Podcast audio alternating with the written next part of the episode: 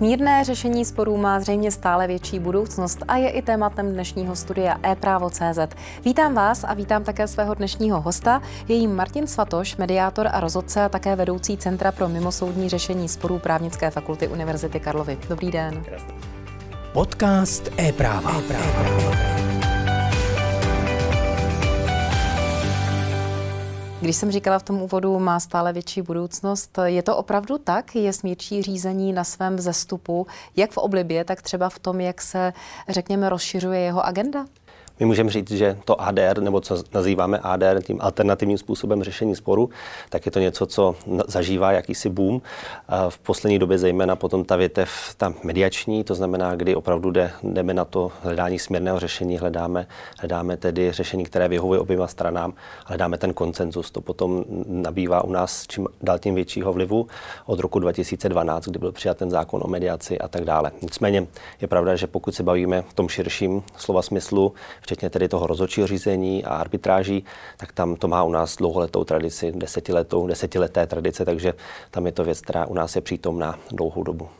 Když je člověk mediátor a rozhodce, eh, jakou agendu v podstatě má? A možná pro ty, kdo se třeba úplně ve smírčím řízení nevyznají, můžete popsat, jak to u nás funguje, jaká složka je právě ta mediační a co je to vlastně podstatou rozhodčího řízení? Jenom takový vhled úvodní? Zjednodušeně řečeno, oba dva ty nástroje, ty nejčastější způsoby ADR, které jste zmínila, tedy arbitráž neboli rozhodčí řízení a mediace, jako ta druhá, tak eh, jsou alternativní způsoby řešení sporu. Chápeme je tak, že jsou mimosoudní, to znamená, eh, není to v gesci soudu, ale je to v gesci nějaké soukromé třetí osoby, tím je buď rozhodce v tom rozhodčím řízení nebo mediátor samozřejmě v mediaci.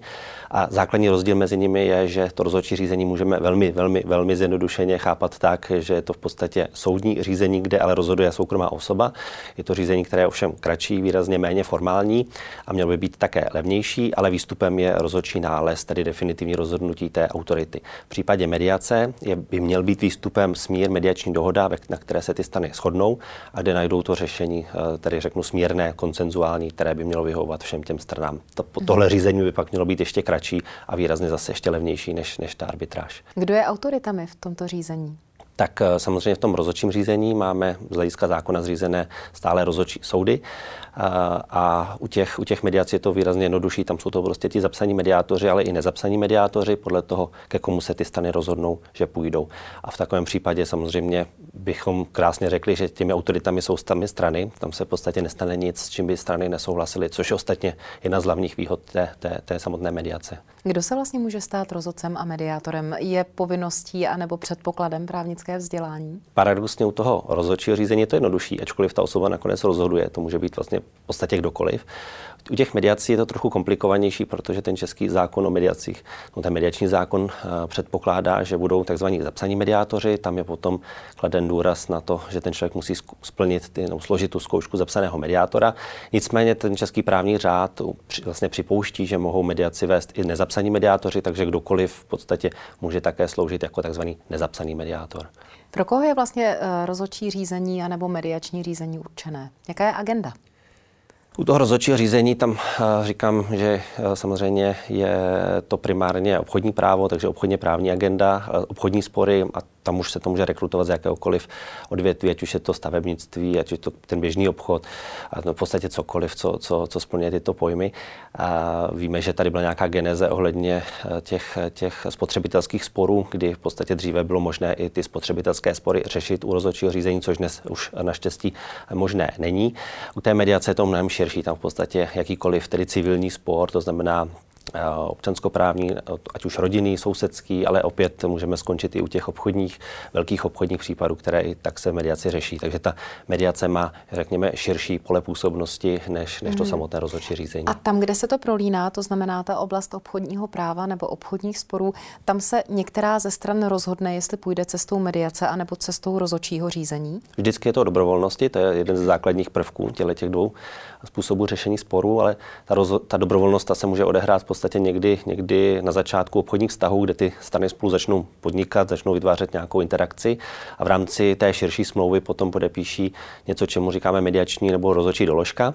V případě té rozhodčí doložky tím v podstatě, řekně zjednodušeně řečeno, se rozhodnou pro tu eh, odbočku na té koleji a vydají se případně, že mezi nimi nastane nějaký spor, tak se vydají už cestou toho rozhodčího řízení. I když by se jim to třeba později už nelíbilo a chtěli by k tomu soudu, tak v podstatě do toho rozhodčího řízení musí. V případě té mediace je to jednodušší, protože vás nikdo nemůže nutit, abyste vyjednávali a mediace není nic jiného než asistované vyjednávání. Takže tam je to opravdu na té dobrovolnosti do posledního okamžiku, ať už ty strany eh, se hledají nějaké řešení, ať už eh, stráví v té mediaci delší dobu, kdykoliv mohou mediaci ukončit a odejít, ať už do toho rozhodčího řízení, anebo do soudního řízení. Mm-hmm. Pokud je rozhodčí doložka a právě některá z těch stran by třeba pak už formou toho rozhodčího řízení jít nechtěla nebo nějakým způsobem něco spochybní na tom rozhodčím řízení, tak je tam pořád ta soudní autorita? V podstatě ne, protože předpokládáme, že tou, že tou soudní autoritu tam v podstatě nahrazuje to rozhodčí řízení.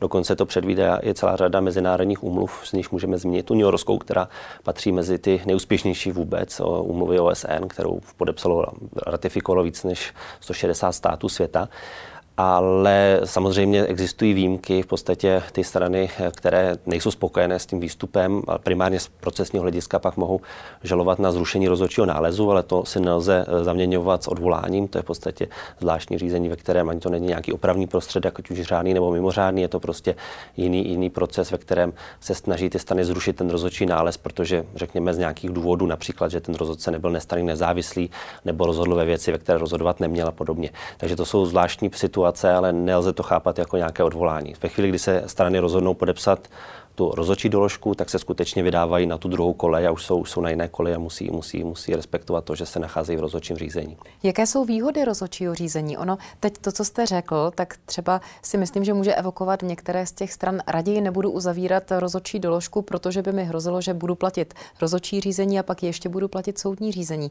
Tak pojďme si říct, jaká je vlastně ta mm, druhá strana té mince. To bych byl nerad, kdyby to takhle vyznělo, protože primární výhodou rozhodčího řízení je rychlé. My máme my žijeme v době, kdy samozřejmě soudní řízení může trvat eh, několik, eh, několik let. Eh, my předpokládáme, že to rozhodčí řízení z pravidla trvá řádově měsíce maximálně rok, řeknu, v těch jednotkách a to by mělo být, mělo být ten, ten, ten, ta vrchní horní hranice. To je jedna z výhod. Právě i ten, i ten fakt, že to rozhodčí řízení je jednoinstanční, to znamená, že v podstatě tam nedochází k tomu odvolání, to první rozhodnutí už je finální, takže to ubírá na těch, na těch prostorech, kde lze to, to řízení nějakým způsobem zdržovat. A samozřejmě to za, přináší, řekněme, tu právní jistotu do těch, do těch obchodních vztahů, což by měl být jeden z těch základních, základních výhod. Velkou výhodou rozhodčího řízení je, že ty strany mají možnost ovlivnit, kdo to, kdo to bude rozhodovat. A teď nemyslím v tom, že by si vybral někoho, kdo to za ně rozhodne dobře, ale že se shodnou na osobě, která dané problematice roz, rozumí. Takže když se budeme bavit třeba o nějakém právu IT, tak můžeme mít jistotu, že ten člověk, který rozhoduje, že toho, toho ať už advokáta nebo, nebo řeknu uh, profesora, kohokoliv si vyberou, tak je to někdo, kdo té problematice rozumí takže je to někdo, kdo tam vnáší i, i nějakou, nějakou tuhle tu eh, znalost. A, a také se uvádí, že to soudní eh, rozhodčí řízení je, je levnější. To nemusí vždy platit, ale v tom českém právním prostředí by tomu tak mělo být eh, v tom celkovém kontextu, že to ve finále vyjde, vyjde levněji. Takže ty výhody toho rozhodčího řízení samozřejmě převládají. Tak jako každé řízení má své, má své v úzovkách problémy, ale to má konec konců i to soudní řízení a určitě to není něco, čeho by se měly, měly strany uh, obávat. Je možnost nějakého opravného prostředku, když se bavíme o tom klasickém soudním rozhodování, tak tam víme, že jsou řádné a mimořádné. Jak je to v případě rozhodčího řešení? Jak říkám, z hlediska teorie právní žádný opravný prostředek žádný. existuje. To je v podstatě ten, mm-hmm. ten nástroj pro to finální, aby, aby, aby eh, tady rozhodl rychle a jednoinstančně. My se samozřejmě v té rozhodčí doložce můžete dohodnout, že budete mít třeba dvojinstanční rozhodčí mm-hmm. řízení. Eh, takovým způsobem. Tam, tam, to je samozřejmě možné. Například ve sboru rozhodců na fotbalové asociaci, kde, kde působím jako rozhodce, existují tyhle ta dvouinstančnost, ale v tom běžném obchodním styku to vlastně tím pádem ztrácíte jednu z těch základních výhod a to je, že vlastně to finální, finální rozhodnutí dostanete rychle. A když se konec konců bavíte se s klienty, eh, s těmi hráči v obchodních, obchodních stycích, tak zjistíte, že pro ně mnohdy to, to finální rozhodnutí rychle je lepší, eh, než, než čekat dlouhá, dlouhé roky s nejasným výstupem, kdy pak už v podstatě ne, že by nezáleželo na tom, jak to dopadne, ale ta situace, ať už obchodní nebo, nebo, nebo právní, je, je mm-hmm. úplně, úplně jiná. A pravda je, že rozhodčí řízení zatím je jenom v té obchodní agentě, nebo uvažuje se třeba o tom, že by se nějakým způsobem uh, podstata rozhodčího řízení třeba rozšiřovala do budoucna? Že by přibývalo těch potenciálních klientů? On ten, ten koncept rozhodčího řízení, tak jak ho známe, si myslím, že je ideální právě pro ten obchodní, obchodní svět, kde můžeme předpokládat, že ti, že ti účastníci jsou znalí eh, toho právního prostředí, známe tu zásadu vigilantibus jura, kterou tady můžeme nejlépe, nejlépe aplikovat. A, takže v českém prostředí ta tendence spíš opačná, že se, to, že se to v minulých letech zužovalo. Já jsem zmiňoval ty spotřebitelské spory, které skutečně nebyly úplně šťastné, zejména z hlediska těch úvěrů a potom těch rychle vydávaných rozhodčích nálezů řádově, řádově v tisících jednotlivými fyzickými osobami osobami, což v podstatě spíš zhoršilo to, to povědomí o rozhodčím řízení, než by mu to něco přineslo. Takže to byla taková, řekněme, nešťastná kapitola, která je naštěstí už za námi. My máme eh, řádné rozhodčí soudy zřízené zákonem, které, které by měly garantovat kvalitu svých rozhodců, které mají buď zapsané na listině, nebo které případně jmenují. Takže to by měla být jedna z těch hlavních výhod samotného rozhodčího řízení, že už ty strany mm. ve chvíli, kdy se, kdy se rozhodují k tomu, že zvolí právě tento proces, tak tak činí s tím vědomím, že ví i, jaký okruh osob bude, bude v tom, v tom jejich, jejich eh, případném sporu působit. A já tam jenom ještě doplním, co je důležité zmínit, ten zákon samozřejmě předvídá, že ta osoba bude nestraná, nezávislá, to je věc, která musí být garantována a jsou nástroje, jak to zajišťovat. Takže to, když řeknu, že vím, kdo bude v úzovkách můj spot rozhodovat, tak tím nemyslím, že to bude nějaký můj známý, ale někdo, o kom vím, že je to někdo, kdo je autoritou, kdo má ty znalosti a kdo je schopný se tomu procesu a problému věnovat. Když máte potom samotného soudce, tak ten má samozřejmě na stole velkou řadu agent, když to ten rozhodce má zpravidla jeden nebo dva případy, kterým se může plně věnovat, takže to výrazně, výrazně právě přináší mm. tu, tu, tu, tu, tu urychlenost toho řízení. Stejně se zeptám, pokud by během toho rozhodčího řízení vznikl nějaký, nějaké podezření na podjatost, jak se řeší? To potom bude záležet podle toho, u kterého z těch rozhodčích soudů budete. Eh, každý z těch rozhodčích soudů nebo těch institucí to bude řešit trochu jinak. Eh, z pravidla potom v případě, že to je eh, tříčlený, tříčlený senát, tak o, tom, o té nepodatosti toho rozhodce rozhodují, rozhodují ti dva zbývající členové toho rozhodčího senátu, ale v případě, že ta podatost směřuje buď vůči jedinému rozhodci, nebo více, více členů toho senátu, tak v případě třeba našeho rozhodčího soudu při hospodářské komoře, agrární komoře České republiky pak rozhoduje právě předsednictvo, jehož jsem členem, takže je to věc, které se velmi podrobně věnujeme. Velmi podrobně se zkoumá ty, ty námitky, věnuje se tomu, řeknu, os, věnují se tomu osoby, které jsou na, na místě povolány, které mají ty zkušenosti a myslím si, že ten dohled je tady velmi pečlivý, jak mohu posoudit osobní zkušenosti. Takže v tomhle směru se, se, se ty účastníci toho řízení mohou, mohou spolehnout, že tomu věnována pač, patřičná péče. Je pravda, že toho někdy osoby, nebo ty účastníci ty strany zneužívají, že, že vznáší tu námitku podjatosti ve chvíli, kdy tak říkajíc by nevěděli, co už, co už jiného znést eh, jako nějakou procesní obranu, pak to samozřejmě eh, je tedy zamítnuto, ta, tenhle ten mm-hmm. argument. Vy jste zmínil tu soustavu, pokud to tak můžu nazvat, rozhodčích soudů nebo rozhodčích autorit. Eh, vím, že jsme to tady i na této platformě v našich rozhovorech řešili, že přicházejí podněty o tom, že by měl být pouze jeden rozhodčí soud. Samozřejmě rozhodčí soud při agrární komoře, hospodářské komory, eh, tak eh, v podstatě většinou si říká, že by to měla být právě tato instituce. Jak pohlížíte na tu soustavu, protože ta agenda vlastně se mírně liší, tu nejširší má právě ten zmíněný hospodářský soud nebo rozhodčí soud, tak jak se vlastně díváte na tu soustavu? Je funkční? Měla by tam ta variabilita zůstat, anebo by měl být jeden? Já bych to asi eh, obešel tuhle otázku. podle, více, já vím, že je to podle, složité, eh, ale... V České republice působím pouze u toho jednoho, to, to řekněme je nějaká, nějaká geneze. Uh, u těch v tom mezinárodním prostředí, kde, kde tedy působím ještě více než v tom českém prostředí, mm. tak uh, tam je situace, kterou bych nazval ideální, kde je ta pluralita a řeknu větší liberálnost v těch stazích, nicméně samozřejmě respektují ten, ten stav, tak jak je nastavený v současné republice, v současné době, v současné době u nás. Um, ale... A vyhovuje ten stav u nás? Když právě máte třeba i to zahraniční srovnání, které máte nemalé, tak eh, je to funkční stav pro Českou republiku vhodný, anebo byste byl třeba pro nějakou změnu? Já osobně jsem bytostně přesvědčením liberál, možná se to nebude líbit kolegům z předsednictva, ale já to tam říkám veřejně. Um, a možná tím odpovím na tu otázku takhle, takhle šalamonsky, když řeknu, že já jsem pro co nejmenší regulaci uh, jakéhokoliv odvětví, jaké, jakémkoliv prostředí. Mediace, co by řešení obchodních sporů. My jsme se už dotkli toho, že mediace je v podstatě širší prostředek, takže vlastně tu agendu má asi větší. Ale jaká je budoucnost, když zůstaneme v první části té otázky právě v té obchodní oblasti? Já myslím, že ta budoucnost eh, mediací je určitě na vzestupu. Lze předpokládat, že eh, bude to její, použ- její použitelnost ještě narůstat. Ostatně eh, my můžeme vidět, že já v podstatě jsem zapsaný jako zapsaný mediátor roku 2013, jako jeden z prvních pěti. A tehdy před těmi deseti lety nějakým způsobem to byly jednotky případů. Dneska jsou to stovky až tisíce případů ročně, které se, které se v mediaci řeší. A nejsou to případy malé v tom obchodním prostředí. Jsou to samozřejmě spory od, řeknu, 100 tisíců korun ale máme spory, které jsou řádově milionové, dokonce i některé, které jsou miliardové. Takže vidíte, to škála je poměrně, poměrně široká, stejně tak je poměrně široká to prostředí, kde lze, kde lze samotnou mediaci používat eh, napříč těmi obchodními odvětvími, ve kterých, ve kterých vznikají spory. Když se vezmeme vůbec tu rozhodčí doložku, o které jsme mluvili, tak má přednost případná volba mediátora, anebo musí projít rozhodčí řízení, i když by se třeba strany domluvily na tom, že zkusí mediaci? Myslím si, že ehm, v podstatě ten, ta mediace je, by měla být vždycky prioritou. Navíc ona je velmi rychlá. Řeknu, na mediátorovi se domluvit za několik málo minut a první setkání s tím mediátorem může být eh, naplánováno řádově v několika dalších dnech. A ta zkušenost ukazuje, že za pár hodin většinou už je jasné, jestli se hledá nějaké řešení nebo ne. Takže i kdyby eh, ten, ten rozhodčí senát, řeknu, nebyl třeba nakloněný, což by neměl být a bylo by to v rozporu s tím principem, tak přesto by, ten, přesto by se mělo podařit nalézt ten, nalézt ten spor. Řeknu teď mluvím spíš teoreticky, protože každý rozhodce by měl mít zájem na tom, aby ten spor byl vyřešen smírně. Je to naše konec konců povinnost, kterou bychom měli, měli ctít. Takže pokud strany dají najevo, že se chtějí, že chtějí hledat nějaké řešení, tak by samozřejmě eh, tomu měl být dát patřičný, patřičný prostor prostor. A další agenda vůbec v rámci mediací rozrůstá se nebo je, řekněme, třeba stále využívanější i těmi běžnými lidmi? Tam, tam vidíme, vlastně tam ta mediace začala v těch rodinných sporech zejména je mediace velmi vhodná, protože, to jsme ještě neříkali, ona má tu zásadní výhodu, že také pracuje se vztahy a řeknu, ty vztahy nějakým způsobem zlepšuje.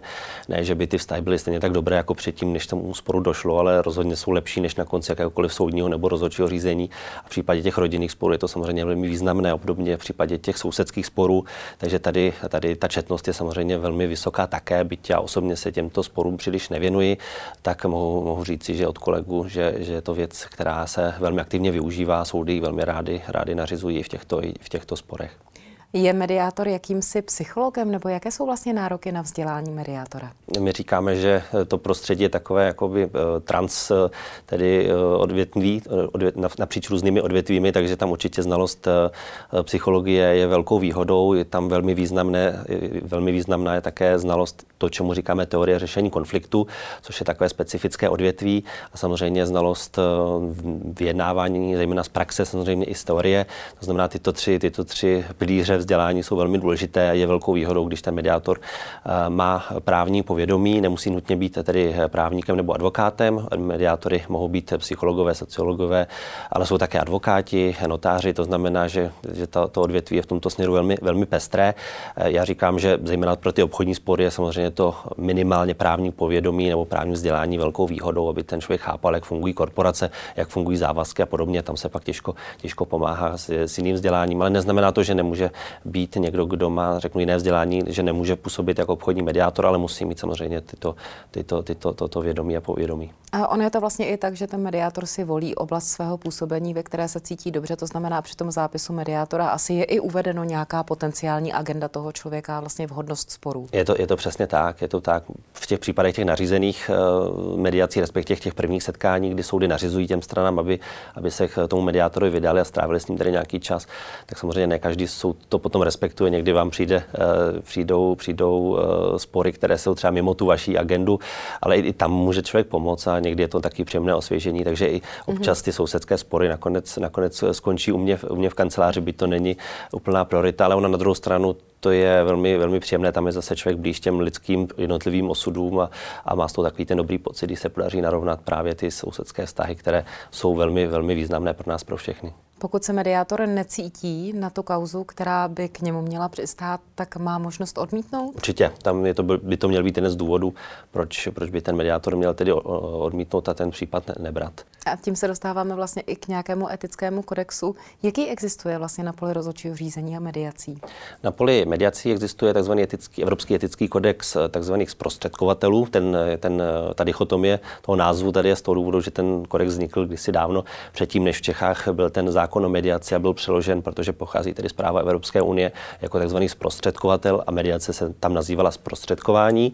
Takže to je dobrovolný etický kodex, ke kterému se může kterýkoliv mediátor v rámci Evropy přihlásit a dodržovat ta pravidla. V rámci toho rozhodčího řízení tam, dlouho, tam samozřejmě existují různé mezinárodní etické kodexy, ale na poli českém eh, dlouhou dobu žádný neexistoval. Nám se podařilo prosadit tedy na, v rámci rozhodčího soudu, našeho rozhodčího soudu, eh, nedávno etický kodex, který by tedy měli rozhodci dodržovat a stanovit tam ty základní pravidla, které považujeme tak nějak za, za normy a za základ, co by samozřejmě lidé měli dodržovat, když rozhodují o, spo, o sporech o jiných, jiných eh, tedy lidí. Patří tam samozřejmě nestrannost, nezávislost a nějaká profesionalita, další, další aspekty. Um, dokonce se nám podařilo, což vidím jako velkou výhodu, že se nám podařilo prosadit tam, aby v tom etickém kodexu byl odkaz na ty IBA pravidla o střetu zájmu, které právě řeší tu nestrannost, nezávislost.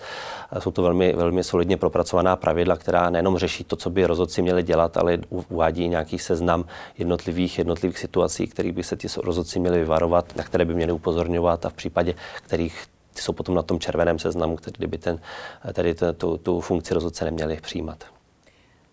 Vy jste studovala a působíte i v několika zemích. Z hlediska toho mezinárodního nadhledu, jak se vlastně teď stojí rozhodčí řízení a vůbec působnost mediátorů v České republice v porovnání se zeměmi, kde už ta praxe je třeba dlouhodobější nebo je víc funkční? Máme se kam ohlížet, kde se například inspirovat? To je vždycky, ta, ten přítah určitě. Uh, nicméně já bych to neviděl úplně pesimisticky. Já si myslím, že si stojíme relativně dobře, vždycky je co zlepšovat. Samozřejmě nemůžeme se rovnat uh, se zeměmi jako Francie, Švýcarsko nebo, nebo řeknu Anglie, teď v tom slova smyslu té anglické jurisdikce. Uh, pokud jde o tu, o tu rozhodčí řízení, samozřejmě těmto zemím my říkáme, že jsou takzvaně arbitration friendly, takže to jejich zákonodárství velmi silně preferuje a upřednostňuje právě, aby se ty obchodní spory, mezinárodní obchodní spory řešily prostřednictvím rozhodčího řízení. Tady máme samozřejmě co dohánět a řekněme určitá novelizace toho českého zákona o rozhodčím řízení by, by asi stála za úvahu. E, nicméně Nicméně pokud jde o tu, o tu mediaci, tak tam jsem říkal, je to u nás 10 let, za těch 10 let se nám podařilo to posunout skutečně dopředu. Takže jsou v rámci Evropy země, kde se samozřejmě mediaci daří, daří lépe, ale myslím si, že za těch 10 let, když to srovnáme, že ta mediace tedy relativně nemá tak dlouhou tradici, tak, tak můžeme být v úzovkách spokojení, neměli bychom usínat na růžích, ale, ale daří se ji prosazovat, roste, ta četnost případů narůstá. My to vidíme u toho, že i advokáti, kteří v těch počátcích Polácích vůči tomu byli, řekně, tak opatrní a nedůvěřiví, ostatně jako k všemu novému, tak dneska už ji využívají, dokonce ji využívají v situacích, kdy jim to ten soud nenařídí, ale prostě jim přistane na stole případ, podívají se a řeknou, hm, tohle by bylo dobré řešit, zkusit to vyřešit přátelsky, smírně, uh, relativně rychle, když se to nepodaří, tak ten soud neuteče, ten tady na nás bude čekat, ale, ale ta, ta příležitost to vyřešit může být tady a teď. A důvěra lidí mediátory, rozhodčí řízení, tak tam je ta, ta obchodní rovina, ale spíš v mediátory. Jako těší se už i té prestiži u běžných lidí, pokud třeba právě advokát přijde a navrhne, zkuste se domluvit prostřednictvím mediátora. Jak na to slyší klient? No to je takový paradox. Já jsem jednou přednášel v New Yorku na univerzitě, pak jsme měli takové setkání s těmi, s těmi místními mediátory. Oni mě požádali, abych jim měl malou přednášku. Já jsem z toho byl taky trochu zaražený. Říkal, co jim budu říkat o mediaci, když oni celý život se tomu věnují. Tak jsem udělal takovou přednášku o e, e, evropských aspektech mediace mediace, říkal jsem o tom, jak to funguje u nás, jak fungují ty, ty nařízené setkání. A oni za mnou potom přišli a říkali, vy to máte tak super, tam evidentně všichni v té Evropě ví, co ta mediace je. To tady v tom New Yorku jako to pořád ještě není ono a ty lidi neví, co to je mediace a pletou si to s meditací a medializací. A takže vlastně paradoxně vidíme, že i v té mece nebo v tom místě, kde ta mediace, ta moderní mediace vznikla, tak, eh, nebo se používá nejčastěji, tak ta, ta běžná populace jako nemusí nutně vědět, co to mediace je. Důležitý je, aby to věděli advokáti, aby to věděli soudci, aby to věděli ty lidé, kterým říkáme ty gatekeepři, kteří vlastně rozhodují o tom, eh, kam se ten spor posune ve chvíli, kdy, kdy existuje průměrný občan, kdykoliv bude mít spor, tak se nebude vydávat za mediátorem, ale vydá se za advokátem, to je jasné. A v tom okamžiku ten advokát by měl vědět, že tomu svému klientovi nejlépe poslouží tím, že ho právě, že mu pomůže nalézt tu cestu do, do té mediační místnosti a zkusí, zkusí tam nalézt nějaké, nějaké řešení. A ta budoucnost je samozřejmě i ve výchově budoucích mediátorů a tak, aby advokát uvažoval tímto směrem. Vy jste uh, vedoucí Centra mimosoudního řešení sporů při právnické fakultě Univerzity Karlovy. Čemu se věnuje právě toto centrum a jak to vidíte s těmi budoucími generacemi? Tady jsem velmi optimistický, protože když vidím ty nadšené studenty, kteří přijdou v 6 hodin večer po to, co celý den pracují v advokátní kanceláři nebo celý den studují jiné, jiné ty, za, ty kmenové předměty a chtějí se v angličtině nebo v češtině něco dozvědět o, to, o těchto předmětech, tak, tak jsem velmi optimistický. A ten cíl, proč jsme to centrum zřizovali, v podstatě odpovídá na tu otázku, kterou jste položila. My chceme, aby, aby ta nová generace těch advokátů a soudců a, a řeknu i těch podnikových právníků tak věděla, co je mediace, co je arbitráže pro jejich klienty je výrazně lepší zkusit se buď dohodnout, a když se to nepodaří, tak zkusit hledat nějaké řešení, které bude rychlejší a levnější a efektivnější. Takže to je něco, co, co se nám naštěstí daří plnit. My, nám se podařilo vytvořit relativně rozsáhlé kurikulum. Naši studenti jezdí na mezinárodní soutěže, kde jsou velmi úspěšní, ať už v mediacích nebo v, nebo v arbitrážích v rámci právnické fakulty Univerzity Karlovy. Takže tady, tady, jsme, tady jsme velmi spokojení a tak eh, nějakým, s nějakým paradoxem vlastně eh, nedávno jsem měl ve své mediaci prvního advokáta, který už byl advokát kamarád, který ale ještě jako student někdy na začátku v těch, před těmi osmi lety eh, byl u nás na právnické fakultě a absolvoval některý z těch našich, našich předmětů. Takže jsem si říkal, tak začíná se to naplňovat, už, už, to, už to začíná plnit ten účel. Takže doufám, že to bude pokračovat a že se to, že se to bude dařit. Tak to končíme hezkou optimistickou tečkou. Tak vám přeju hodně úspěchů, hlavně hodně vyřešených sporů tou smírčí cestou a budu se těšit zase někdy na viděnou. Děkuji a krásný den. Mým hostem dnes byl Martin Svatoš, mediátor, rozhodce, vedoucí Centra pro mimosoudní řešení sporů právnické fakulty Univerzity Karlovy. Dnešní studio e-právo.cz končí, těším se zase příště. Naschledanou.